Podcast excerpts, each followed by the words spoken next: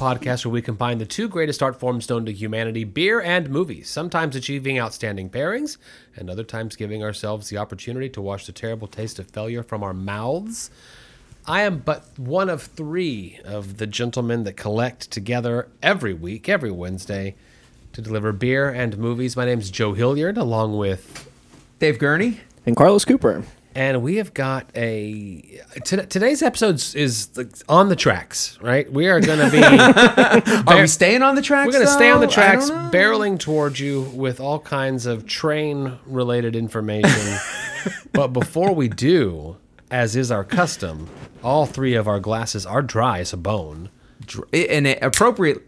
Ooh, look at that! When it, when he's not like manning the boards, he can uh, pay attention to that foley work. Yes. I, I love that. I'm Freeze doing him my up. best out here, folks. Fuck, I just immediately spilled a small drop of beer. On Well, me. what what Carlos just cracked open, Joe. Let's get into it. Um, it- Joe's already set us up. There is this uh, train theme to this episode, but more specifically in the first half, a bullet train that we're talking about, folks. You, you know what we're going to be talking about, but. The drink that we chose to go along with this, I kind of threw out as a lark, but when a tie-in appears this good, how can you resist? question: Are we sure we haven't done this beer before? I didn't look. I'm nearly 100% certain we did Coors Banquet Okay, on with Smokey episode and the Bandit? blah blah blah with Smokey and the Bandit back I in- wasn't. I wasn't sure if we did banquet or light that episode. No, it was banquet because that was that's Okay, what they were okay. uh, and that's another thing I couldn't remember is which Yeah. one they were trying to import. smuggle. Yeah, so I would folks- also go through such great lengths to import Coors Banquet if it was not otherwise available. back in that me. era. I mean, th- th- No, think today I love Coors. Banquet.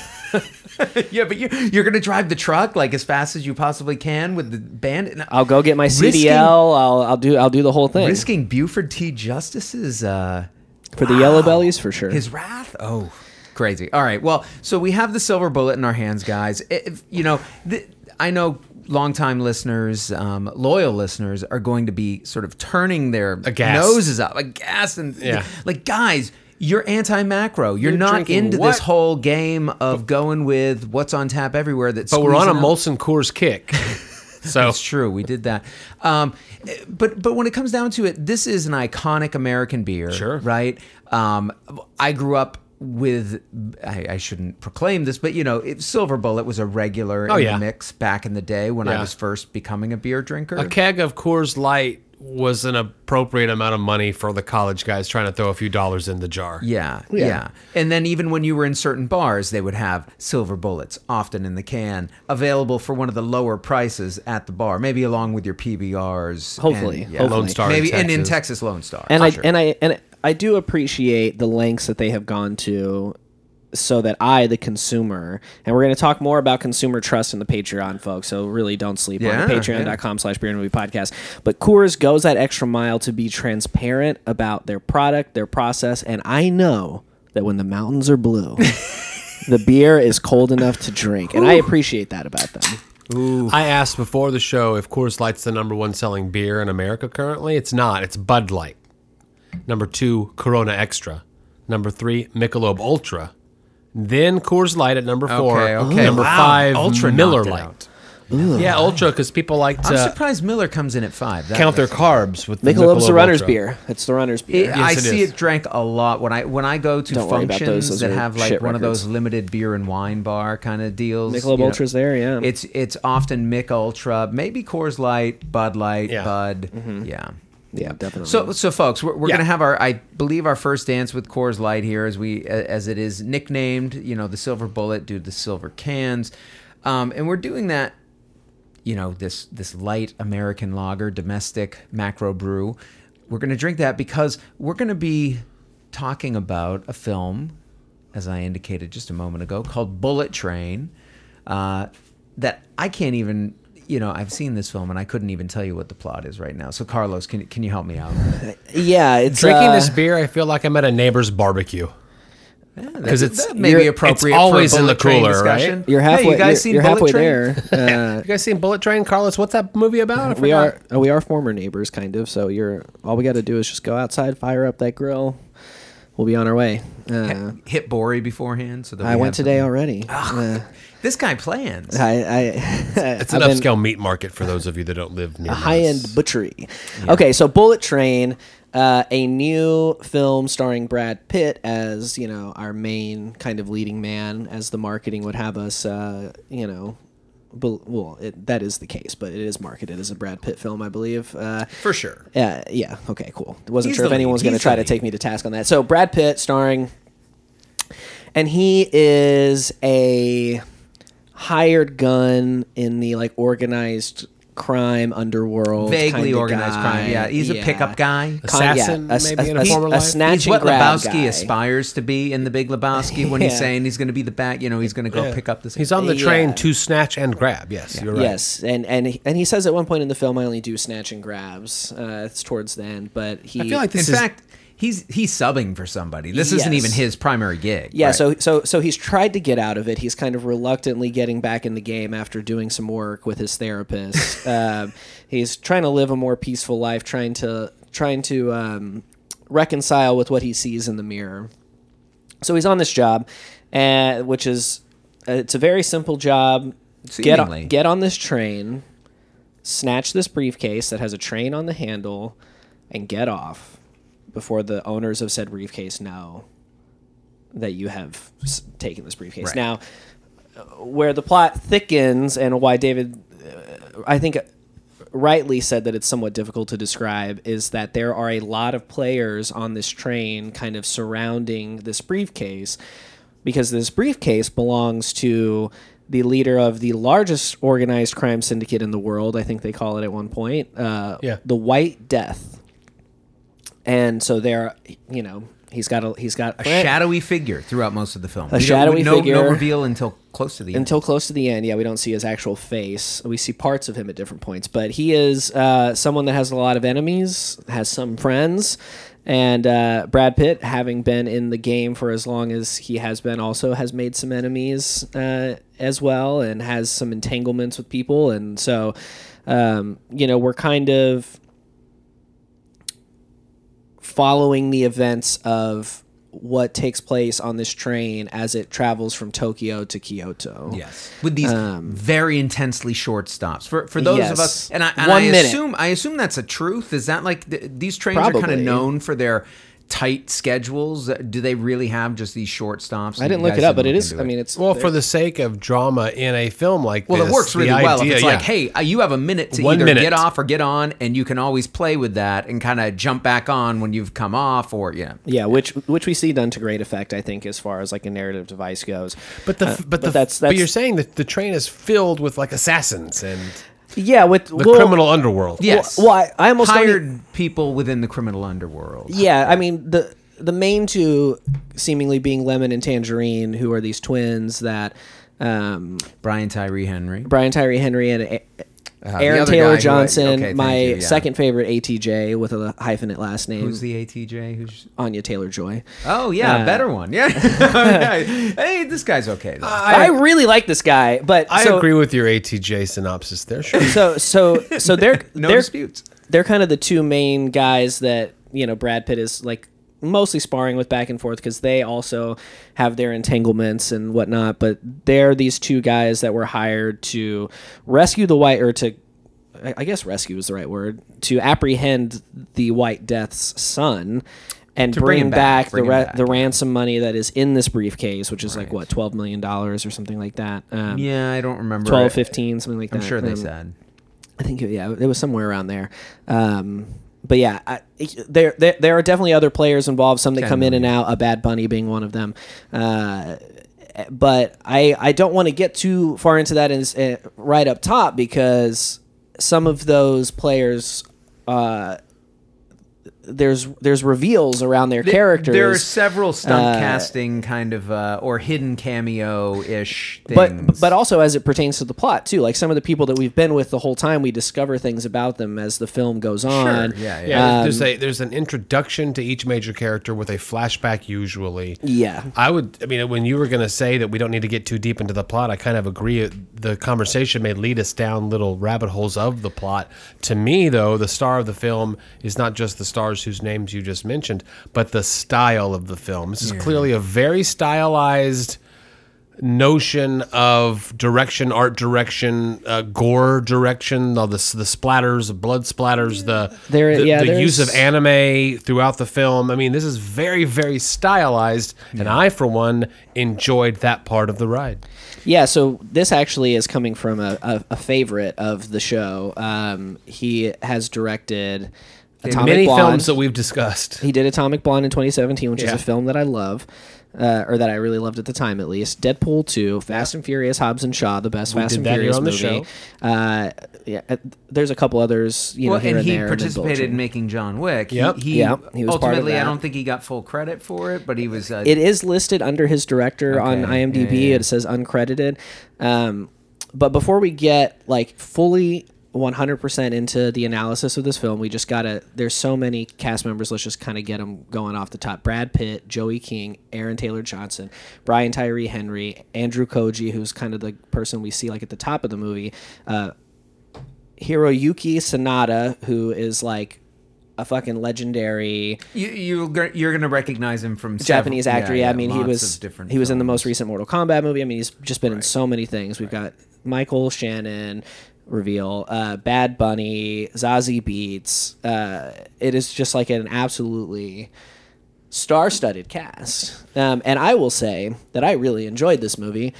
I had a great time watching it. Uh, I think that Brian Tyree Henry is amazing in it. I loved Aaron Taylor Johnson in it. I like Joey King well enough. Brad Pitt is doing Brad Pitt things that we love him for, and just a really fun. Yeah. it was a fun time. It's I it's had, all- I had like I fun. said, I, it- it's I hate to be the guy who comes in here and Oh, no. rains on the parade because I, Wow. I so rarely do that, but I, I It's have such to a with this one. I have to with this one. It- I don't the- understand Joe, you you at all. said with the style, it like the style is what put you this is off. pursuing all the excesses of Tarantino without any of the real payoff that I get with Tarantino. The characters are the all there wasn't enough feet. not at all. The characters are all so shallow and caricatured and tropes. Like there's just these th- things You didn't love Thomas the Tank Engine. I thought that was a nice touch. Okay, it, the other thing I said coming out of the film when, when I was talking with Aaron about it as, as I was leaving the theater. I was also behind you the whole time for that conversation, just like I was at the grocery store. Really? I've Oh been my following you around since you you're- got back. You're amazing. Well, then you've already heard this because what I said is this is a classic case of the sum is is lesser than the parts. You, this is there are moments in there, there's performances in there, there's some things in there that are good, but it gives me none of the like actual character development or emotional backstory. I was thinking about, I was comparing, right? Okay, so take Brian Tyree Henry and Austin Taylor Johnson. Wait, what is Aaron it? Taylor Yeah, Aaron Taylor. A- Aaron No. Taylor Johnson. Is it Taylor? Now you got me fucked up. A- Aaron Taylor Johnson. You got it. Um, you have these guys clearly modeled after Jules and Vincent from Pulp Fiction, right? This kind of odd couple duo where they're kind of sparring verbally constantly, There's going a down little mutual respect and going down little pop culture Yeah. rabbit holes together. The Are we referring to Thomas the Tank Engine as pop culture now? Yeah. Okay. Oh, absolutely. I mean, that's this. That's their And they're on a royale train. with cheese conversation. The difference is, is that when when Jules and Vincent do that, they're deepening their characters, and I'm understanding their bond better, and I'm understanding why I care about these characters at whatever level I do. These guys, it feels more. Now, I did. I think the Thomas the Tank Engine was as close as they got to being really good with that, but a lot of the rest of it felt like Jules and Vincent light. Uh, the Brad Pitt stuff. I like Brad Pitt okay. The basic concept of the character okay. I thought you were going to say the basic concept of Brad Pitt. You like okay?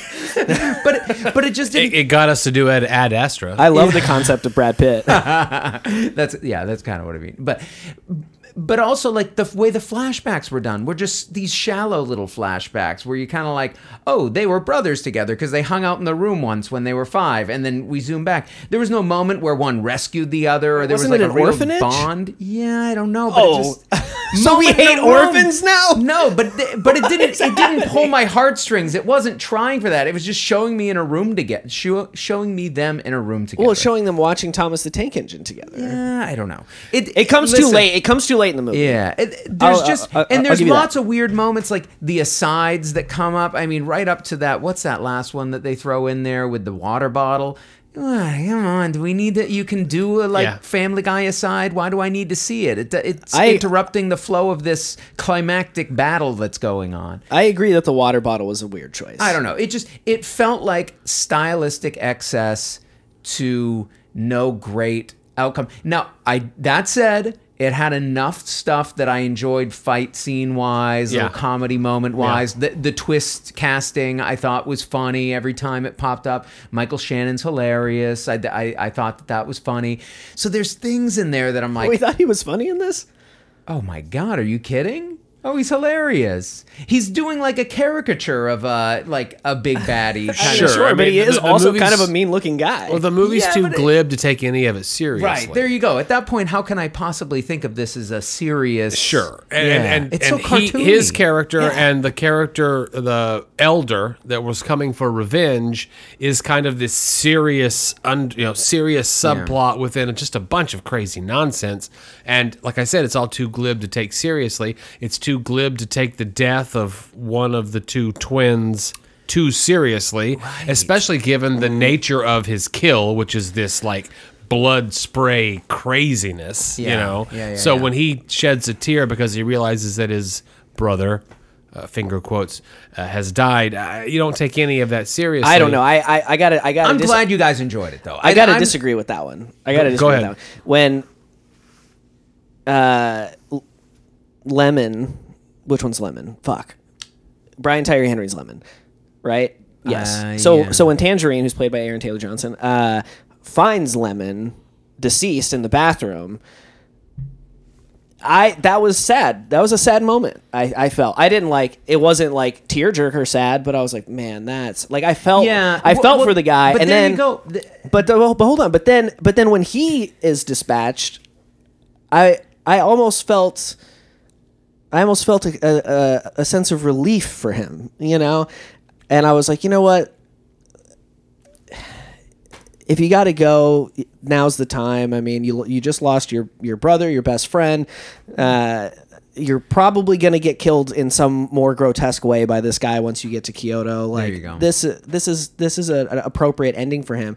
Only then, for Lemon to wake up to find Tangerine a bloody mess. Yeah. and and then I was like, Well, no, fuck. that his that he And was then- wearing his necklace and was told that well, he. was yeah, well, no, but then he goes and sees him. Yeah. you know, and but so as soon as yeah, it, as soon as he woke up and realized he was wearing Tangerine's necklace, I was like, this is fucking sad. This is more sad now because Yeah. because Well, I didn't connect because, with the characters as because deeply it- as that.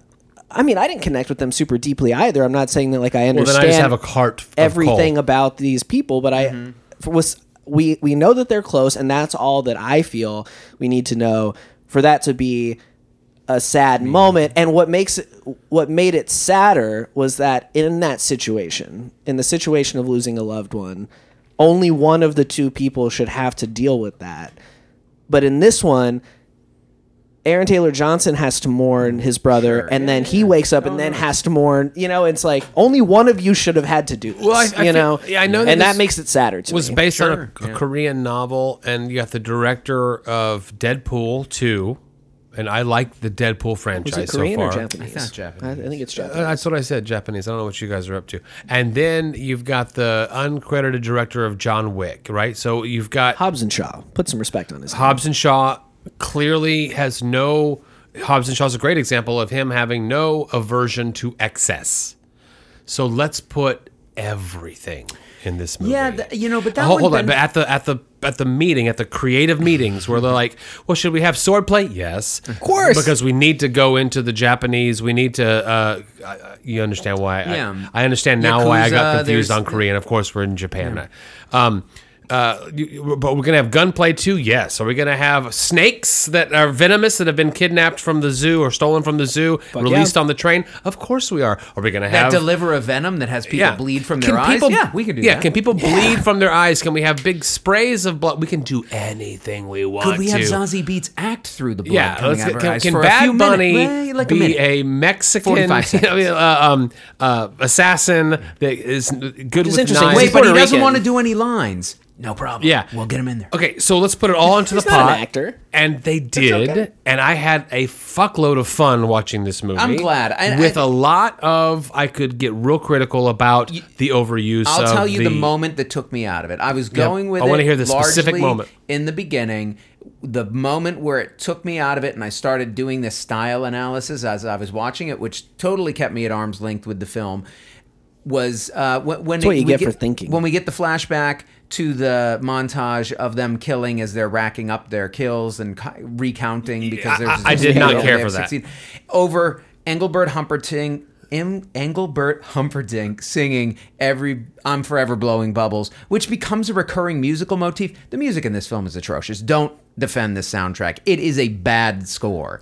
Th- there's a couple good pop songs used in it to maybe okay effect, but by and large, it's bad score. You I mean, go I- back and watch that film, well, you're I'm- not going to like that score. I'm not going to defend it because I don't necessarily remember the score. It's very generic I- in I this didn't- weird way that I didn't find it upsetting. Yeah. It was upsetting at but I, but I, for me. But it was clearly forgettable. So I'm not going to defend it, but I'm also not going to trash it either. problems Okay. that I had was Brad Pitt's uh, running joke about being deep into therapy and needing to say those things out loud. Not a joke. We take therapy seriously on this podcast. I do too. So But I, the I character's didn't not like if he's living yeah, the life he is like- while he's He's doing trying. therapy. Barry? He's doing no self analysis. Do you like Barry? Okay, but Barry builds me into that haven't watched character. I, I can step into it. G- give me Barry cold, I probably wouldn't. Hold on, Gross it. Point hold on, Blank? Hold on. I didn't Analyze say this? I have That's a John problem. Cusack. Th- I th- know. I That's didn't not, say I have a problem with characters in therapy. That's not I fair. have Brad a Pitt's- problem with Brad Pitt's glib um, regurgitation Yeah, no, I- of I therapy agree, I agree. concepts I don't think that it's film. glib. I think that the I think that character It is, is a- genuinely working on himself. Is it presented in like a kind of funny juxtaposition of his lifestyle? Yes, of course, because it's inherently ridiculous that someone who's trying to work on themselves Well, themselves the is in idea, this line of okay, work. but you, you and you're somebody who, who obviously I think th- the most on this program of of all of us, you know, sort of advocates for therapy, I went today. and I and I'm all for it. But I think you're a better advocate. But Did you let me discuss ask you, this movie there Would, today? would a ther- would a therapist let somebody r- hide their entire work life from them and act like they were really working on themselves? Like you're taking this whole part of your life and compartmentalizing it and saying this is off limits to talk about and I'm going to act like it's not happening movie. and I'm never going to put any of these concepts onto what I spend like 8 hours a day doing. I don't it- Well, I I certainly don't think that a therapist would make you reveal what your job. I mean, there's a certain amount of confidentiality that goes into it, and so Tell like, me if- what you do. Well, so I if- thought the confidentiality was to open you up and allow you to explore those things, not to compartmentalize for the therapist. well, no, well, I, the way that I read Ah, it, we're go, going down a rabbit hole. Well, I'm no, no, hold on, hold on, found hold on. a Let's, weird juxtaposition uh, me- because you're you're kind of saying it's a good it's good to see a depiction of therapy, and to me it Well, feels like a very. That. Oh, okay. Well, well, you just- said this podcast is pro therapy. we are pro therapy. Joe was trying to take down Brad Pitt's. No, I don't. Yeah, that's what I'm I don't appreciate that as a punchline the way that it was delivered. It's that simple. Mm. I think every Yeah, problem it- with this film could have been solved with taking 30 minutes off of it, Uh, trimming some excess.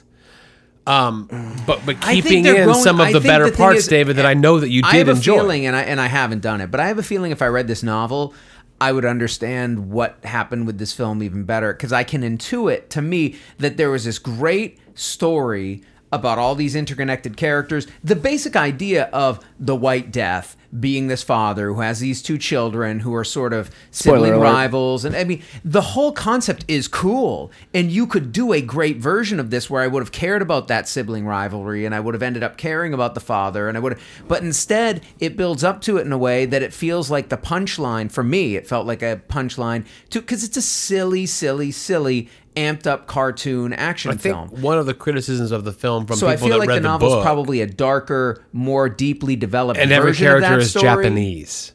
Y- In Is the- it? Yes, Do they in the convert novel. it? I didn't know they that. for sure. internationalized oh. the film to bring in the stars. By that making we- almost everyone British. yeah British who are not British. and Anglo and all on the all on all on this Japanese Right. bullet train. Right. But I, I, I enjoyed the ride. Yeah. There are some deep Fun flaws. some I don't fun think in five years I'm telling people you saw Bullet Train, right? By any stretch of the imagination. No, I think I think me going into this knowing who made it and what they had made in the past set Exactly. my expectations properly. They for it. executed what they were trying to because with Atomic Blonde, that's not a movie that. I mean, it's a movie when people bring up and they're like, "Oh, you haven't seen it." My love of Charlize Theron says, "Oh, you got to see it. She's as fucking badass as she's ever been in that movie, and it's a Right. lot of fun." I mean, it's it's really as close to Furiosa as anything that she's Yeah. done other than that. but it's not something where I'm like, this movie changed the way I looked at action movies and what was possible in the genre. You No, know, but, but some people it- it say has that about John music. Wick, and we had probably stronger positive things to say about John Wick that, and Hobbs and Shaw.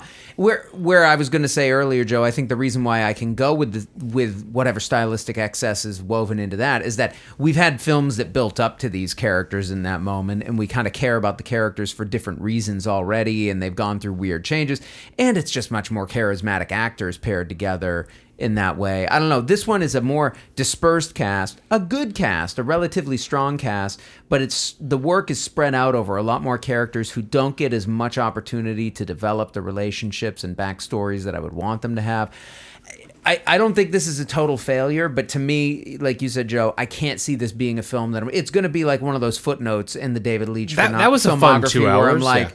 Oh yeah, he he directed that one too. I, we reviewed it on Beer and a Movie. I think Carlos really liked it. Joe and I were like, eh.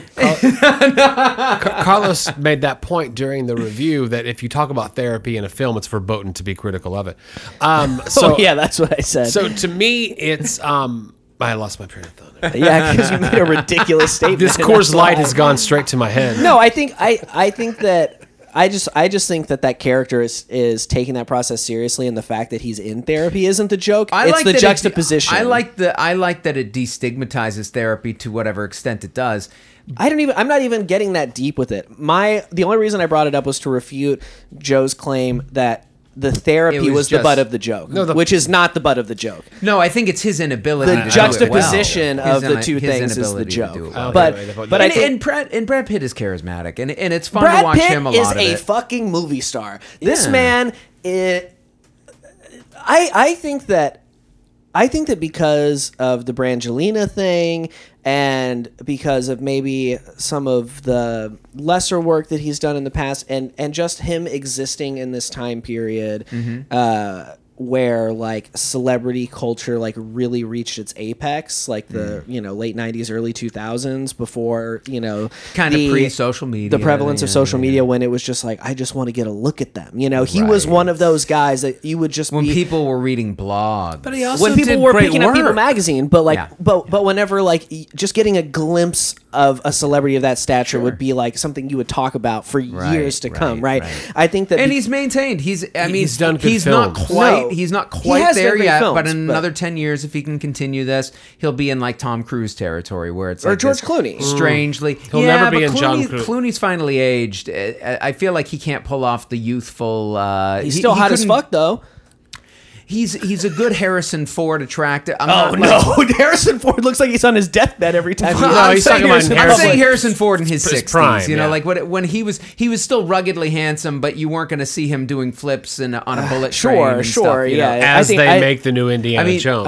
Uh, th- that's true. That's true. But I, I, I think George Clooney is more handsome than Harrison Ford. Full stop. But I also think that Brad Pitt is pretty old and is still like doing this. He's kind of doing stuff. pretty good, but, he's but my ab- point about is like five to six years, fi- maybe seven years younger than Tom Cruise. That's a, he he has to go a few more no, years. he's older than Tom Cruise, isn't he? Is it? No, I'll look this He's up. in his go- go ahead. mid-fifties. Make your point. Brad Pitt is in his mid fifties for sure. Uh, Yeah. But I- I- but anyway, don't my know. point is that because of all of that stuff surrounding him, we forget a couple of things. One, that he's a legit good actor. He is a he is a strong he does good work. a strong actor. Yeah. And two, just like what he's done they are one year apart, with Cruise being one year older. So Oh, I I was would've- I was wrong, and you were wrong. We're, We were both Cruise just got started earlier. and he's been drinking Yes, his own you're blood right. for so mm-hmm. long that it's you mm-hmm. know. Uh, but but all all the movies that with facial surgery, which is doesn't matter. Tom Cruise in general doesn't matter, but it, uh, Brad Pitt has been he's been doing so much for film as well. Like all the movies that he's produced, like all of his work as a producer has He's- been he's significant. Good. He, now I like Brad Pitt. We've talked about Brad Pitt on the show. I haven't loved everything. Ad Astra being an example, that was not a good But- film. but I liked uh, Once Upon a Time in Hollywood a great deal. Which He- you he did might not be the like best as much. Part like of what- no. Once Upon a He Time He was in the best part of it. He Uh, was, he was in that with a character Malick that was movie. really hard to like Yeah. i- on the surface. Snatch. And what was that Terrence Yeah, Malick movie Tree of he was Life, in? Tree of Life. yeah. Yeah. Snatch is fantastic. Never seen it. We'll, we'll do more Brad Pitt. Th- This isn't Thelma me, and Louise. but I just yeah. Anyway, we Talked about him there. We did. well. Uh, I yeah. Delve into our archive. I think he's great. I think he's great, and that I feel I feel like we're we're kind of um, treading water right now. well, unless Carlos wants to deliver a fatal blow to my, I, I, I mean, I feel like he, I should at least offer him that. yeah, or we could just like um, no, I think it's- abandon our our plan for the second half and ju- and just rank hot dudes. I'd be down to rank hot dudes. Okay, well, to, we can- can well, forward on Patreon. We, We- we would that be, could be our spin-off podcast. welcome to welcome to hot Welcome to dudes and a Ranking vodka or something. Uh, hot dudes I in would a Cosmo. okay. I would totally feel okay objectifying men through reviews. Uh, sure. Yeah. Um, no, I, I think that I'm kind of surprised. It's very rare that I come out more positive on anything than any of y'all. It's but- true. That's what. That's why. No, I- and I'm- I wanted I this to a- be a but fun go with it. film. I But I had a fun- the- I had a fun my time. popcorn. I was. I liked the pre-show. The pre-show was fun. Did you go to? Oh, you went to Drafthouse? Yeah, yeah, it was- yeah. all the just take train the stuff? A train. Lovely. Yeah, the, that was I mean. Uh, Right. the, the Lionel c- commercial. I was all teed up for it. Just didn't quite. I was hoping that it would be a little more of like, um, I don't know, things that influenced it stylistically, or maybe like a history. Well, of you get that. You ty- get that pretty long clip from. Is it The Hunted, which I've never seen. The Hunted, That was pretty cool. That was cool. why, why don't we wrap it up right. with this? Which movie did you prefer? This one or Thor: Love and Thunder? This one Me too. by Yeah, a really yeah. large margin because I would too. rewatch this one. I agree. I would not rewatch. I don't and know that I'll rewatch it, but it disappointed me less. Okay. Like the, the Thor and Love and Thunder was more. Of it. Speaking of of disappointing you, a you, you're kind of right. I mean, listen, Let's we talk knew Coors I don't. Light. I don't think you're right at all. we knew what we were about Coors Light. yeah. Oh, Well, why don't So you- we knew what we were in for. I don't hate Coors Light. This isn't a beer that I'm gonna like avoid. In fact, full disclosure, part of why so I had a couple reasons for like even having it fresh in my mind and why I would uh, throw it out there. One was I was at a work function thing and it had one of those like beer and wine only bar situations. There's only three or four domestic beers, Coors Light being one of them. Of course. I chose to drink a couple Coors Lights and it was okay. Like the the, the experience I'm having now, it- you know, it's crispy, Yeah. mostly.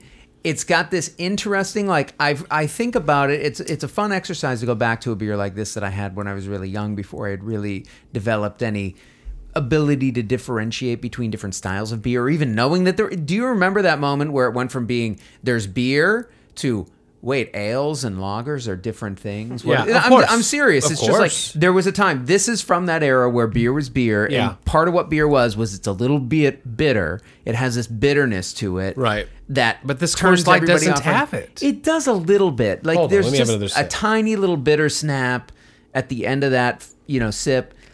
It's not intense. It's not atrocious. It's very light, but it's there, and it, and it's just funny to think about. That was my version of like what hops did in a beer at that point. Is like just this like little tiny bitter note I- right, right in the back. we drink crazy ABV beers on this show, right? So the idea done- that the we've- beers we've that we drink are not alcohol delivery systems would be silly to say. But to me, that top five list that I read at the beginning Yeah. Demonstrates to me that the American audience for beer, for these kinds of macro beers, for the grab an 18 pack because you're headed to your buddy's place to watch the game, Yeah. is all about flavorless compared to what we normally drink on the show, alcohol delivery.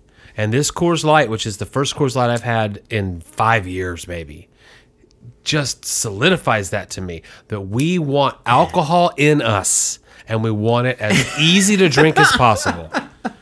I mean, you, you, there's something to what you're saying. I, I think there is a flavor here. Like, I think the choice to drink a beer like this is not a choice not to drink. It's a choice to drink something that has, there's a malt base to it. There is a hop note in there. It tastes like beer. it's a very simplified, i- in some ways, And I'm not making fun of anyone that there's an enjoys there's this an the elegance most. to it when people do it well, and and I think that's where it's no secret here that I've gravitated more recently, and you know, You're a hashtag crispy boy. I am a crispy boy. I like my pilsners. I like something that's just crisp, snappy, Sure. does the thing. But you're also tasting, and I know you, David. You're tasting the art of it, and there's no art in this glass. Well, there's there's an there's an economy. You think so, there's, Carlos, There's for there's an there's an economy. There's a boiling it down to just some ins- essential pieces. Like you got to have this. And I will agree. The malt base on this is is cut by there being the is it corn they use Rice. with this or rice? Okay, that brings in a little sweetness and this mm-hmm. kind of. But then again, I like some rice lagers from time to time. Like Yeah, not? that's kind of a nice. It makes it a little sweeter, a little milder. You bring in the hops. I just think it, what they do that that puts me off macro brew is that they brew it. They've pursued that path of you know economies of scale where they just push production up as big as they possibly can so they can push the price of the product down while still retaining the profit that they get. Like it's just the not the approach I want brewers to Mm-hmm. be taking all the time. I want people to pursue excellence in flavor and execution and experimentation from- Right. from, time Yeah. to time, trying new things. And this is just totally juxtaposed to that from a economic sort of like you know industry standpoint. So that's that's what puts me. off. I don't see you I ever, David, going this. to our beer store that we all three of us kind of go to and saying, you know what, it's a Coors Light six pack this No, time. no, It's you're right. Unless happen. it's for a pairing like this, which Sure. this is a once in a lifetime. I don't think I'm ever going to. And you bought three Silver tall Bullet boys, again. or did you buy a sixer? I bought a sixer. Oh, yeah. you, you took the other three home. I'll and- probably do like a beer can chicken this weekend. Mm, nice, nice. I uh, I also would never go into any beer emporium or grocery store or corner store and purchase this beer. Um, but I have You'd be consumed the of the three of us. You'd be the most likely to. incorrect. But you would see, but you have other domestics that you would go to Sure. much more readily, That's readily why- like that's why Lone I said Star. that. I've Coors Light. talk about. any any anything light is at the bottom of my list. Oh, I'm going Coors. I'm going PBR. I'm going Miller High Life. I'm going Lone Star. Yeah. those are my four like cheap ass. I'm going to a barbecue. I Four I, horsemen of the I, apocalypse. I know I know for a fact that these beers are going to be consumed by somebody. Yeah, sure. And it's That's certainly right. not going to all be Agreed. me. So I'm not going to spend a ton of money because I know I'm of this 6, Listen, 12, man. 18 pack. I'm not there's nothing coming home with me. I take You know. pride in being the the guy that always brings the weirdo beers and weirdo to the Coors Light connoisseur. yeah, yeah. You know, oh, he always brings those ones that are like, are- aren't the ones Those he ones brings the ones terrible. that are twice the alcohol of the Coors Light that we're enjoying?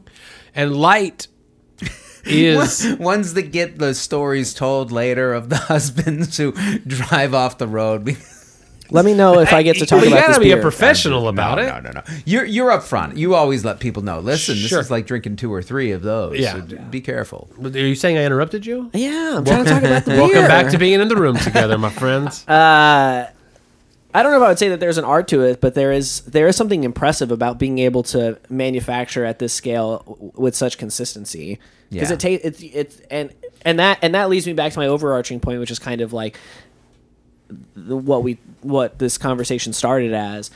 Whereas I knew exactly what was going to happen when I opened this can Yeah. and when I put it inside of my Sure. body, and that's exactly what's happening. And I and, and I can't and I can't be mad about that because it tastes exactly like what I expected it to taste like. Yeah. It doesn't taste awful. No. There's no like, and eh, you know it's interesting because of like all the different kinds of beers that we've had and all the things that can go wrong when you get really ambitious with a beer or you know whatever. But th- this doesn't taste like soy sauce. This No. isn't a Moosehead lager that's in a green bottle that's been light struck that's skunky. You know, it's Or a Petit Prince from Jester King, for that matter. If somebody's left out in the light for too long. yeah, I it's mean, a it's a you know it's a Coors Light. That's all it wants to be. That's all that in it that is. silver can. That My mountains are no prote- longer blue. It protects Okay, it. there are three beers available for you to purchase to take to a thing: Coors Light, Bud Light, Miller Lite. Which one Which one do you choose? Can I bring a bottle of vodka Nope, instead, or nope, tequila nope. or something? 'Cause Coors I don't Light, want any of those. Bud Light, Miller Lite. I mean, it's Texas, so I'm gonna bring a Miller Lite because that's probably what people will be the least mad at me for.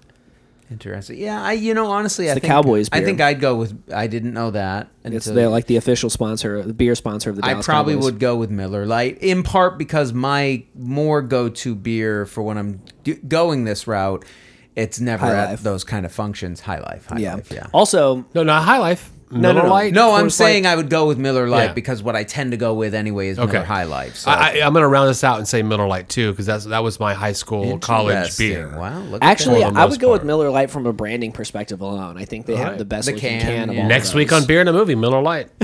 Uh, probably. I mean, hopefully not. Let's let's why Uh, not? Let's well, go around the be- horn. Before we jump to next week's episode, we have a second Yes, half of do. this episode We to do, do. we do. Um, we, we're continuing the train theme, but I but I think taking it into slightly different territory, though.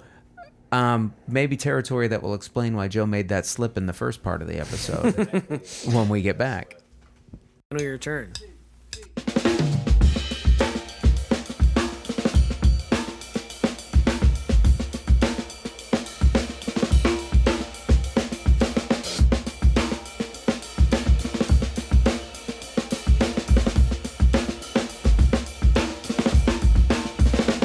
Stuff- And we're back. Is it happening? It's Yeah, it happening. did. It- it's it- doing it. we we've changed the setup in the studio, folks. It was a last minute. Uh, is that an audible? Did we call it an audible? No, I We fucked called it up, audible, and we can I- talk about it in Patreon all you want to. Patreon.com slash Beer and Movie Okay. Podcast. I gotta say, I'm I'm enjoying this part of the room. Oh yeah. and I'm, Good. enjo- I'm I'm I'm enjoying the handheld microphone. Uh, It I- feels like you're. I don't know. Yeah, Feels like you've you could taken tell a on a different role. you're doing some stand up yeah, for us I've got. I, I feel like there's a different energy uh, than there normally is, and I'm, I'm I'm enjoying it. Is that some of that big, big energy? I have the horrible taste of failure of Coors Light in my mouth, David. Is there anything that we can do? I don't know. We'll see. We'll we see, guys. Uh, so it's no, it's no secret. We've talked about it on several of our recent episodes. I've kind of been away. I've been. I was zooming in on most of those episodes throughout June and July. I didn't like that. Yeah. Well, we'll talk about that on Patreon. We should. but but uh, now now that we're back in the room together, I've I've come back. I've not just come back from a place, but I've traveled through several places to get back to here from that place. And on our trip uh, last week, as we were on the road, I did not make it all the way to Indiana. Sadly, that uh, I'll go there s- soon enough. But there is a brewery out of Munster, Indiana, that distributes on into upstate New York area Oh, okay. where I was spending a little bit of time.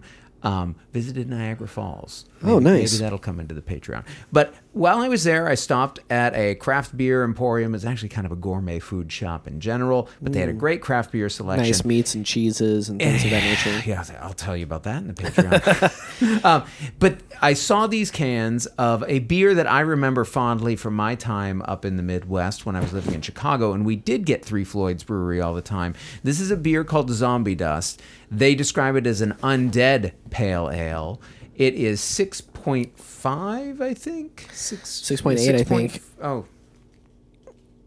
I think it's five. 6.5 uh, percent Oh, yeah, you're right. alcohol uh, coming to us. A pale ale, not an IPA, but 6.5. Yeah, interesting. I actually, I think I had this at a beer share at a local brewery that was not yet open at the time. I think you remember the share I'm talking about. I- I do. Uh, and probably, unfortunately, remember the brewery. Um, but, Not going to say a word. but uh, yeah, I, re- I, I remember somebody. I, I felt like they had a bottle of this, not a can. I think you're right. I think they, I think they maybe did And it- bombers of it, and at it one being like a big deal. People were like, well, it's something, "Ooh," especially you if you could get your hands on it fresh, because it did not distribute. I mean, it didn't go much beyond Indiana, Illinois. I think for many, many years. I think there's a little bit more of it out there, but it's certainly not getting down to Texas on a regular basis that I know of. So I brought back cans for you guys. These were canned in mid-June. Yeah. so six fifteen. It's pretty good. They were seven weeks away from can. That's that's pretty fresh. seven. I mean, up to ten weeks. I feel Yeah. is pretty good. And so, since this is a pale ale that's known for its sort of hoppiness and and, and, and it's really sort of beautiful. you okay, Uh, Joe? I'm just looking at our, it's our first time to do Three Floyds, which I Oh, nice. find that kind of Well, interesting. you know, I thought we had done it before. th- As hadn't. Carlos said, I think it's one of those beers that for years has been um, one of the, one of those sought after breweries at beer shares for many years. Right, Dark Lord. this series of Mm-hmm. imperial stouts that they did, um, and I think they still do. They had Dark Lord Days, right? They would have like a big metal fest up at the brewery. Th- this was pretty something that that people would. You know, again, sell stuff or trade stuff regularly yeah. to be able to get bottles of, and, and I think we've both, or all three of us, have been at shares where we've had the those kind of bottles Yeah. open. Maybe somebody brings a zombie dust. Yeah. There's a few other beers. But I don't think you're. I think you're right. We haven't had it on the show before, I- so I always- perfect opportunity Yeah, to tie always, it in. I always love it when we do a new brewery on the show, and I love it when I catch up with a movie that I've been intending to watch for a very long time. And today I was able to do that. It was the same for me. BT does. 2016's Train to Busan. We're on a bullet train to Busan. we, it, we're we love horror. I mean, the three of us love horror. All horror October. we're, get, we're getting ready for All Horror October. We're only close. like six weeks away from that. So how the hell did I not see Train to Busan before now? But uh, this is director Yeon Sang-ho uh, with a very large cast, just like Bullet Train, really. Yeah. And it's uh, Gong Yoo is playing the father to Kim Su-an, and he is a um, uh, investment fund manager. Uh, yeah, a hedge fund fund. manager, hedge fund yeah. manager. Thank you. Uh, in a his his daughter and his he and his wife share custody. Sh- the the the But mother lives in different cities. Busan. They're They live in different cities, yeah. and he's not a very attentive father. He tends to put work ahead of his daughter, and his daughter knows this. His daughter is the wisest person in the film. Um, he makes a he makes a promise to his daughter that tomorrow for your birthday we'll go to Busan. We'll take the train to Busan to see your mom, and um, but I want to talk about the. I don't want to talk about the plot too much. We can kind of rabbit hole into anywhere we want to go. But um, the first five minutes of this film show a farmer at a checkpoint getting quarantined because this biotech company has released something else and they spray his truck down and blah blah blah. He's driving along, he reaches down for his phone and he hits an ant, he hits something. He gets out of his car and see truck and sees that he's hit a deer who's now dead in the road. He's like, "Ah, shit." He looks at his car, no damage, drives away beautiful cinematography shot of this dead deer lying in the road, blood streak. And all of a sudden, the, the deer hurt, lurches and moves kind of crazy, gets back up and runs off. With and dead I'm eyes. And I'm thinking to myself, holy shit, that was cool. Like, Yeah. okay, I know it's a zombie movie. I know we're going, getting into zombie stuff. I, I know a little bit about the film.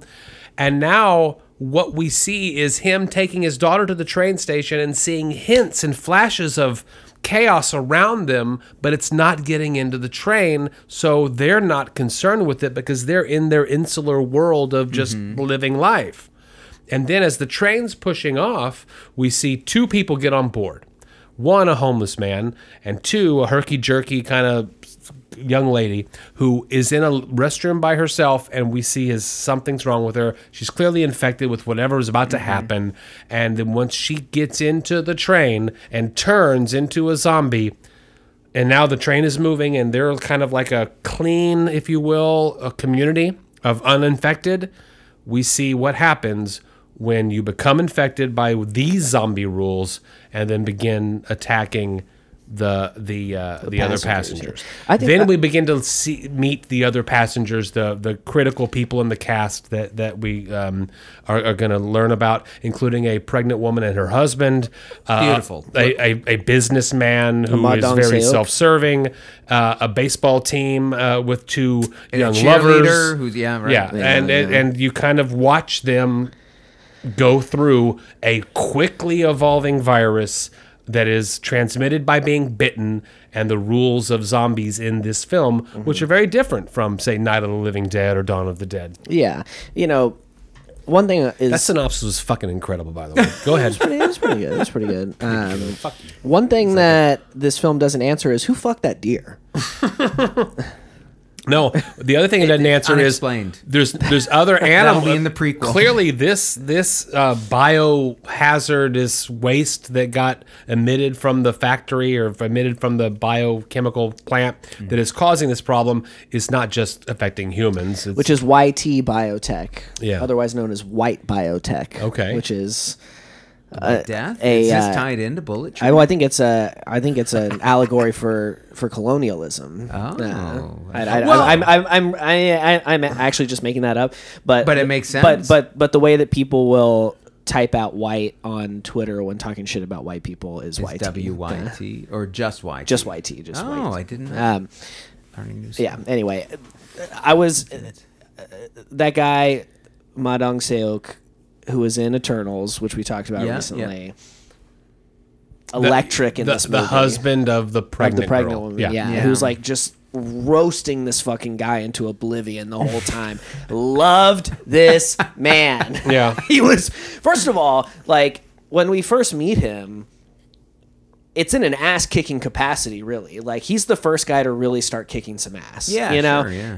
Uh, and so he's immediately badass, like from the jump, and sure. somebody you can kind of sympathize with and just be like, "Ooh, I fuck with this guy." then he finds out that this like shitty dad who's like blowing off his daughter the whole time is a hedge fund manager and he just starts calling him a bloodsucker Mm-hmm. and like all these other things and it is he is this this communist king uh, throughout the entire Or, film. or another And way I really it, I really mean, enjoyed him. This film does so much more than just be the typical zombies on a train movie. Maybe the twelfth or thirteenth. um, I don't know For one thing, true. there isn't a typical zombies on a train. Well, I was going to movie say it's yet. the twelfth or thirteenth. Like if Romero continued to live, Yeah, we might but I do love, there. you know, it combines a couple things. I think really well brings in some class structure. we already have the precedent for zombie films being these microcosms of society. We like pull this small group of people together Mm-hmm. who would never be together, but under these in extreme circumstances, they're forced into like learning how to live with one another, And under high, high stress and pressure. people from different classes, Yeah. different races, different, you know, like all those kind of things that we see. So, so you under, get that- under high pressure, Yeah. we can then then- magnify the but it also of fits those. into that subgenre of films that are the train film that we just reviewed one bullet train we could talk about runaway train we could talk about Murder on the Orient Express. which we've done on the program Snowpiercer, right yeah. like these films that the Under idea- Siege 2, which is what I wanted to do. where you're trapped on this vessel together and you're all kind of forced and again part of the the fun of Snowpiercer is that then he like builds the class division in this very explicit way but all of those films tend to like ha- have it to some degree Bullet Train had it slightly not as much it, was- it wasn't as much There's about- first class There's and a fancy economy. Was first class, it, the yeah. quiet car. but this film for sure is go- is going like full bore on that. Um, so combining those two things in this way that I think this is just beautifully done. I mean, like you guys, this was a film that was long touted to me like people you know who I know who who I respect their opinions on horror Yeah, films. You've seen were it, right? this is one of those zombie films that you must see. Um, and so I'm very glad that I finally had the excuse to force myself to sit down and watch it. Because once I did it was not forcing myself. It was it was uh, actually rewarding myself Yeah. to watch this So film. you had It- not it's seen great. this before no, I had this. not seen okay, it. I had. So All none three of us had seen it before Okay, this. I'm gonna, I'm gonna go first. This film is fucking well, excellent. Well, hold on. To I'm not gonna hold on. This film is fucking excellent. to the point of, of of David talking about like people having seen it and it being held in high regard and all I'll that kind of allow it. stuff. Um, I was at a I was at Goldfish on Friday night. Um, Local bar. local bar. It was. Are we going back there again? Is that it? Have you you never stopped going there? What do you mean? I don't know. I Of the three of us, you're the ones that put out like really blanket things of "I'm never going to this place again." Oh, had you done that with Goldfish? No, No, no, no, that isn't what I meant. Oh, I that's just what I meant thought like you I, I meant. didn't know it as a hang spot. Whenever I've gone there in the last couple of years, I haven't seen anybody there who I know. Uh, yeah, it's a it's a spot. right. Um, I, it's l- like two blocks from where I work. Uh, That's true. But now that you're down there, but also the It's it's it's it's it's good in the work drink radius. Well, the, so so the current draw of the goldfish to go down a rabbit hole very quickly is that there's a food truck out there right now every weekend called is called this the barbecue one? called Mos Comida. No. Oh, Um, there was a okay. barbecue pop up thing at Goldfish, but one of my longtime customers started this food truck called called Mos Comida, and it fucks. It's really good. Mm. And so they're usually there. So it's like okay, Mexican, I'm assuming. No, um, it is I, the burgers, Okay. loaded fries, stuff like that. Really good stuff. Um, so it's like okay, well, you know, we probably want to get a cocktail, but we're also hungry. That's where we're going. Okay. Um, eight times out of ten. Uh, AKA four times out of five. Uh, so, so we were Goldfish, and we are you know uh, sitting around a table or whatever, and you know, I think I think we were eating, but somebody else was still waiting for their food, etc. And I literally just said out loud the word, the three words, "train to Busan." And this girl, a a friend of mine, uh, named Angela, She got up and zombified before you and Started- ran. and she started biting you. Cool thing. no, no, no, no, no. Uh, My friend Angela, who was not involved in our conversation at, at this time, was having an entirely separate conversation from us. That she, But, to but my was so- surveilling you the entire time, That- that- waiting for that that to my knowledge she was very invested in. So it's not even like she was kind of in and out trying to figure out like where the conversation that she wanted to be in was. she Let's, was let's be frank. She was about to, be proposed else. to, She as was. close to the moment as she, She could be, and That- she heard "Train to Busan." And I her said, head- "Fuck you, James. I want to talk about Train to Busan." Her head whipped around and was like, "What was that?" And, and I was like, "What?" And she was like, "I could have sworn I just heard someone say train to Busan." Uh, and I was like and like, then ten other people at the bar turned and I was like. I was like, oh, I did. I was like, oh, I did say that. Like, I, I've never seen it, but I'm planning on watching it soon. And she was like, oh, it's great, you know. Yeah. Uh, but but the Not the Jerry Jeff fer- Walker song. The fervor with which this woman turned around as soon as she saw it, and she was like, I Wow. I am down to talk to anybody about this movie at any given time. Like you could tell You should that have it invited her on the inspired- pod. I- I kinda don't- want- I, I- I don't wanted- think that she would do it. We have a history. Uh, she's a very lovely person, uh, Okay. but. I'm just saying the fir- like the Yeah, yeah, yeah. enthusiasm that this I, movie you know, inspires. I think I would. You know what I, I mean? I think I would now react that way I would if I too. was at the bar and I was, although not if I was engaged in a good conversation with the other. If I was looking for an exit, see, she might have been. You didn't realize it, but looking for an off ramp. That's right. She's talking to somebody and they're like, "Oh, and you have to see this new Fender bass that I just and they Yeah. train to Busan." Oh, Yeah, the dude, other friend was talking about being eating gluten free or I something. know she was she was talking to the friend that she came there with, who was a woman, who wasn't like Yeah. The douchey guy you're talking about. That's talking about his Fender bass. Okay, I said it was You know? excellent. Does anyone want to like No, throw it was good. their It was chips good. in the pot? good. Are you're staying at good? I'm s- I I I have I, one, one problem with it we'll get to. I felt similarly about this that I kind of felt about Bullet Train. I mean, I think Oh, there's a little more. Mm-hmm. I think there is a little more character development to Definitely. it. little um, more. Definitely. But I yeah, full blown character arcs by like five or six people.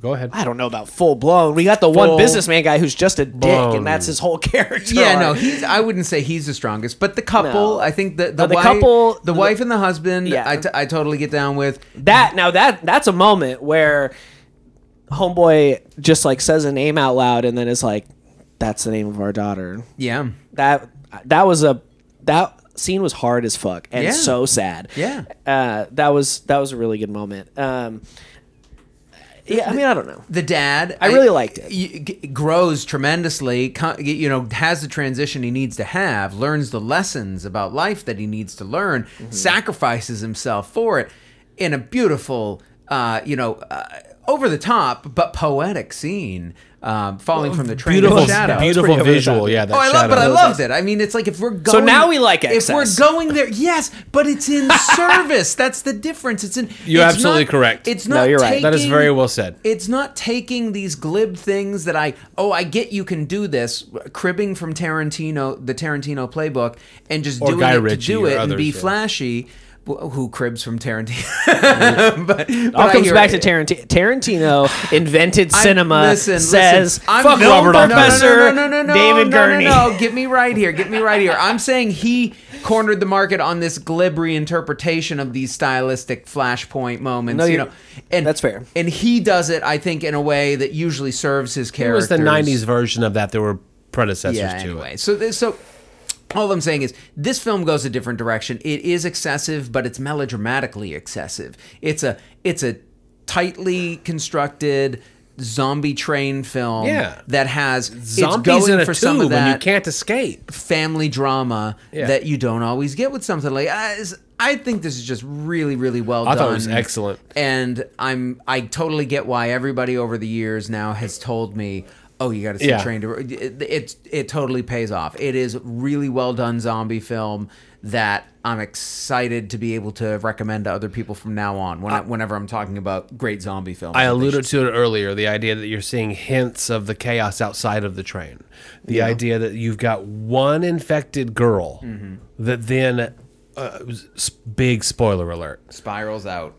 that takes every single person on that train out through the through the, the infection of it. Mm-hmm. Da- and leaving two people at the end of the movie that survive the entire ordeal. who Yeah. almost don't survive. I really thought they weren't going to, and I was going to be like, man, this film hates its audience. Like they just want us to feel as terrible Yeah, as right, possible. at right, end right. the Yeah. The, the the the way that the zombie rules are not like expo ex, ex, expositioned at all. Mm-hmm. It's us learning them as the characters learn them. And it doesn't slow down very much to The you get- idea yeah. that the villain of the film, and there's only one real villain of the film, and, And that's boy, that, is he a villain. the businessman who who I fucking hate that guy. You but hate also that guy, ends up but- turning that you know that crowd of people into advocates. Like, there's also a little in there where like just people are terrible and Well, they'll buy but- into sure, a bad. sure. Well, the theme of the film is delivered very, very overtly. It's he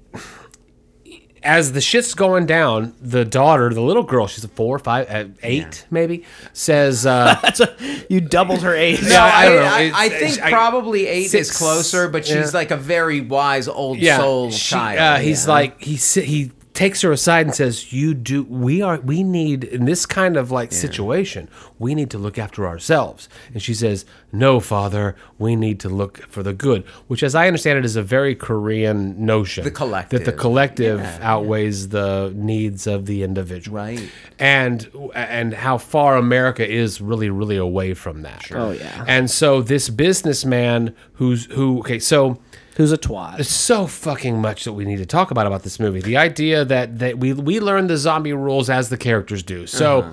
we learned that when they go when the train goes through a tunnel in two or three minute intervals and the darkness envelops the train, the zombies now like stop their aggressiveness. Right. And we kind of learned that earlier when the the pregnant woman put the water on the window and put the newspaper up. When the zombies don't Stop see you, seeing they're yeah. not aggressive towards you. So Uh, but we find out in the tunnel that they can't see in the dark. yeah, right. So now, when it gets dark, we can move around these zombies in a way that we can't when it, while it's light. They react to sound, so be quiet. They react to light, so uh, you know th- that.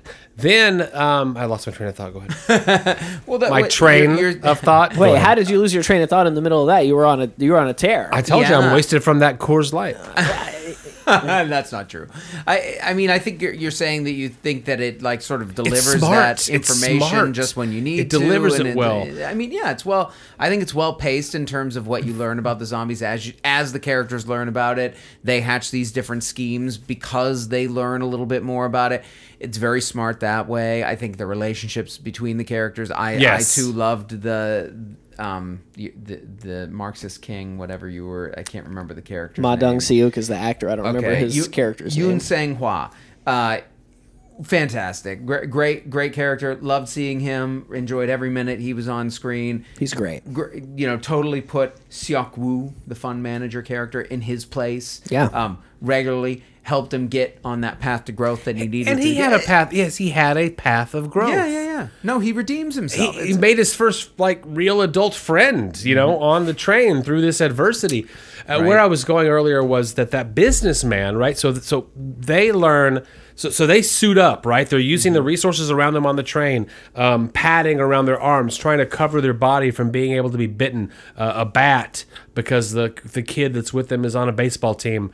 Um, a shield. I, I don't I don't know where the shield came from, but okay.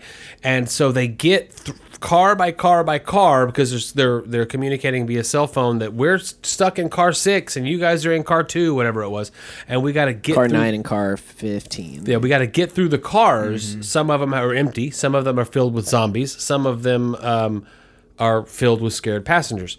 But when they're going through the cars filled with zombies, it's like let's just beat the fuck out of these. guys. Let's just beat. We beat the. Don't Yeah. get bit. Don't get bit. But let's beat them up and go- get through there. And they do.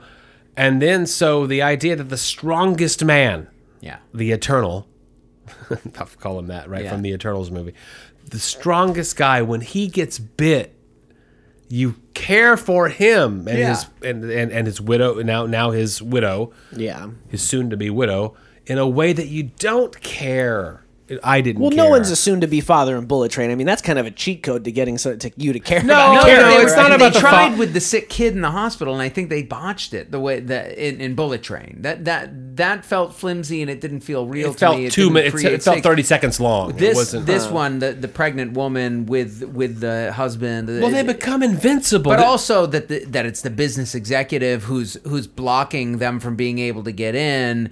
That's creating this situation. I mean, it's a needless death. He could have made it in, except that this guy has this terrible, you know, and, conservative view. and, of it. reminds you of the stakes of the entire situation.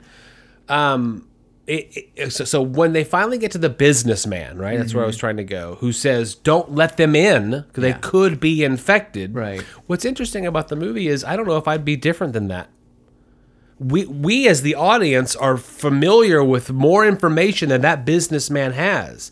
And if the idea is to not spread the infection into our Right. car, Right. then don't let anybody in. We are safe, as safe as we can be right now. You're not you're not totally off base, especially. I mean, come on, we we've we've experienced a global pandemic. How is it really the worst thing?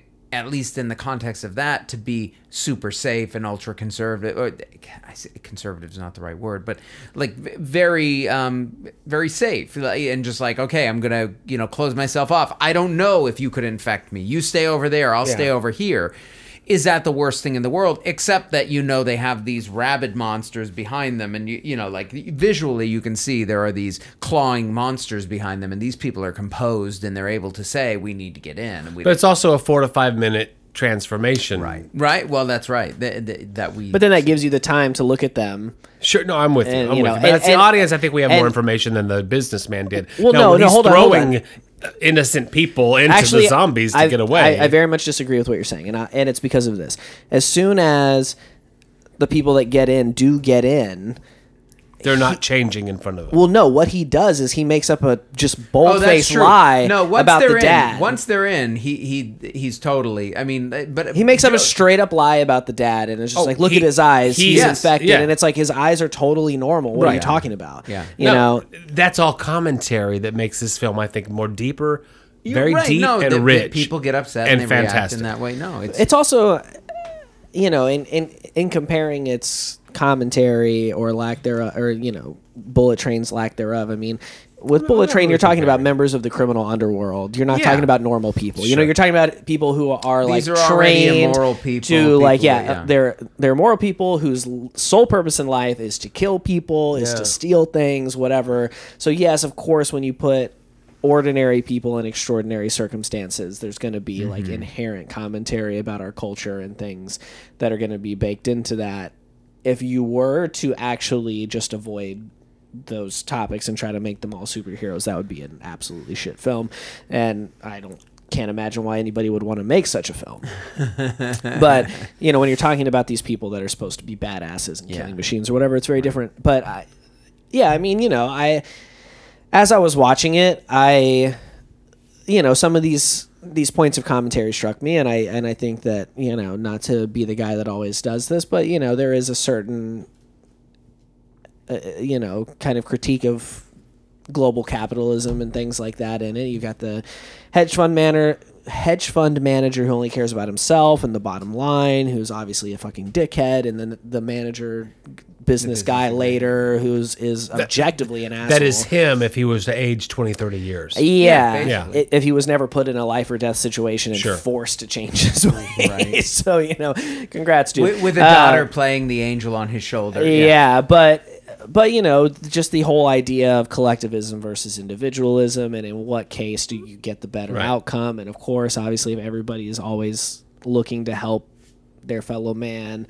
We would be in a better place than we are if we're trying to lock people out of our. Yeah. You know, what, so you know that stuff is there. And, It's great. and and I think it's good. Um, I mean, I, I don't know It- if I'm it- like blown away by the commentary. It enriches like that, the film. It's more than just. It gives know, you, it gives you a reason to care about the characters for sure. Without a doubt. Um, at least development's there. four of them. Um, No, the baseball kid, the other, the, uh, the, the, young I- girl. the baseball kid yeah. thing. that, th- those don't get as That's- developed as well. But Actually, I'm going to go out and say that the baseball kid and the cheerleader is probably the weakest like character development in the film because we get a scene where like he doesn't really even like want to like her that much. Do you and then remember and, being and then, in high school or whatever they're in? Yeah, dude, I would have professed my love to her in a heartbeat. Not, not if your buddies. okay, go ahead. Uh, especially if my buddies were there, because I'd be like, "She likes me, I, not I agree you." with Carlos on that. That. I, I, don't, I don't think that that is as Dude, I I'm still actively watching rom coms at 30 the- years Yeah. old. Chase the rainbow.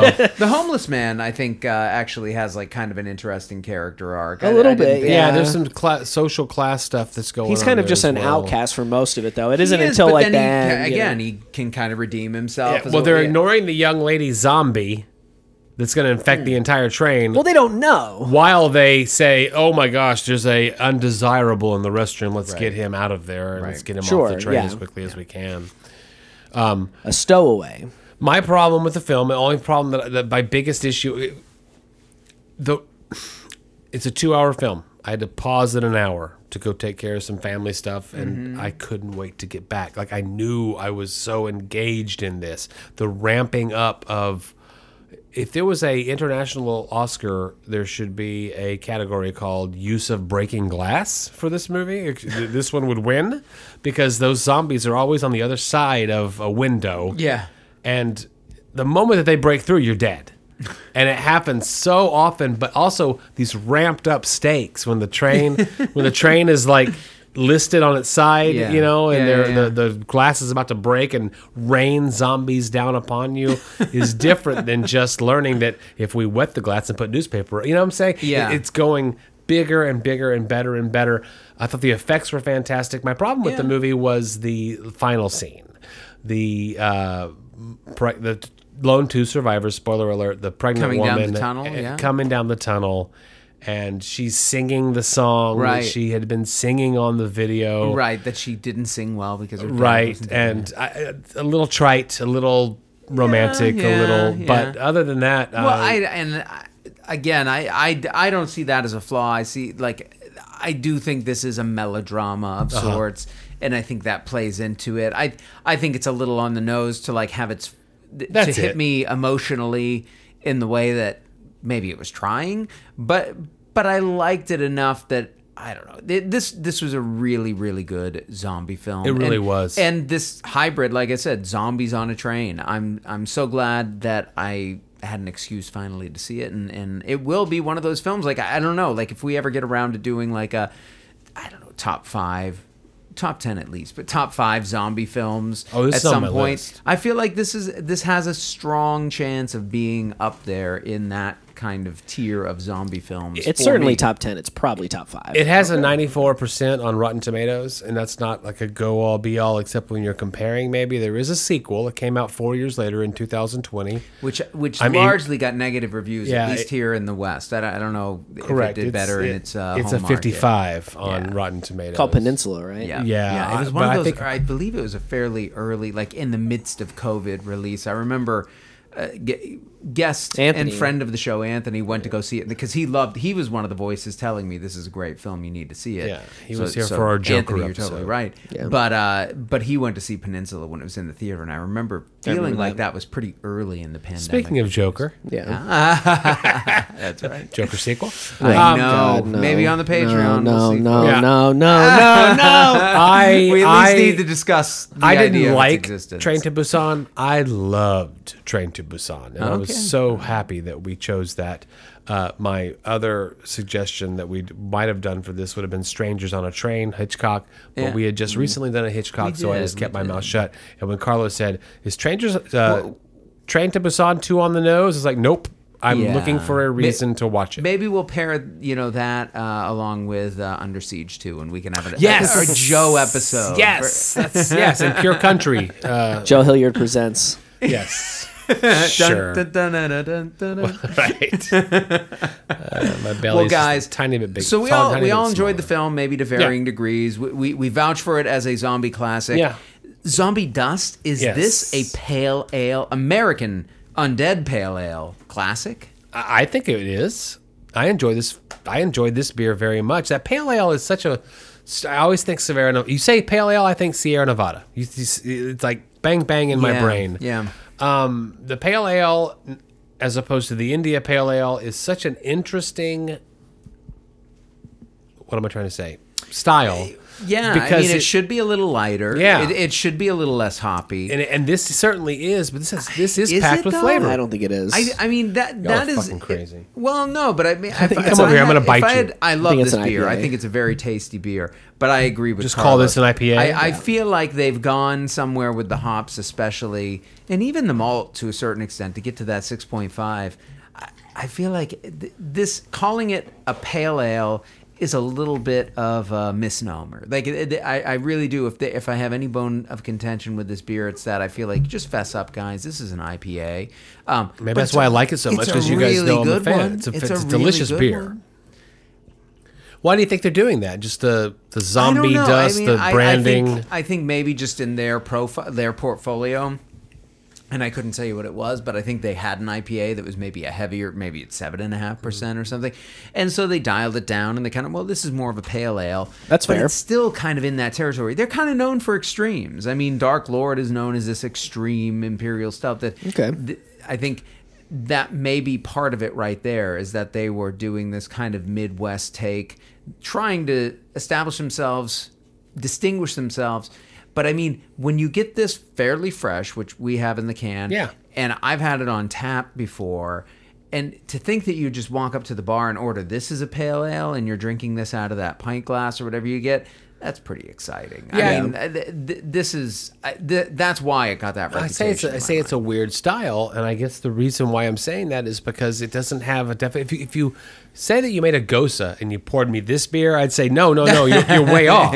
yeah. The Yeah. pale ale to India pale ale on the show many times. We've had Same that with Stout same porter. kind of Same with uh, India Pale Ale to double IPA, right? Oh, sure, yeah. Going for The numbers okay, never This is match, an yeah. eight percenter, but they're calling it an IPA. Oh, this is this one is seven and a half, and they're calling it a double. Wait, wait But but but a stout and a porter are the same thing. It's like, mm, what's the Well, there you go, yeah. You know, maybe a stout is supposed Yeah. to be a little more viscous, a little thicker. and, other or than- it's trended that way. I mean, it, Other than that, I mean, I hear you. I think what I've learned tonight is that when it comes to beer, I like this beer. By the way. David Not needs that his anybody has. rules, but when it comes to movies, David says, "Don't talk to me about rules at all." Kelly and I got into kind of an argument about rules the other day. She was like, "Oh, you're the one that." Uh, oh, it was when we were talking about Nope. Her and I were talking about Nope, and uh, which I guess I have a follow up on that. Um, but she was like, oh, "You're the one that's always like uh, hates the rules or whatever," and I was like, "No, I." I'm a advocate of the rules. Yeah. If you establish a rule in your film, you then must follow it. You have done that right. to In- yourself. in, films, but not in society. Not in no no fuck you. I won't do what you tell me. That's my societal view.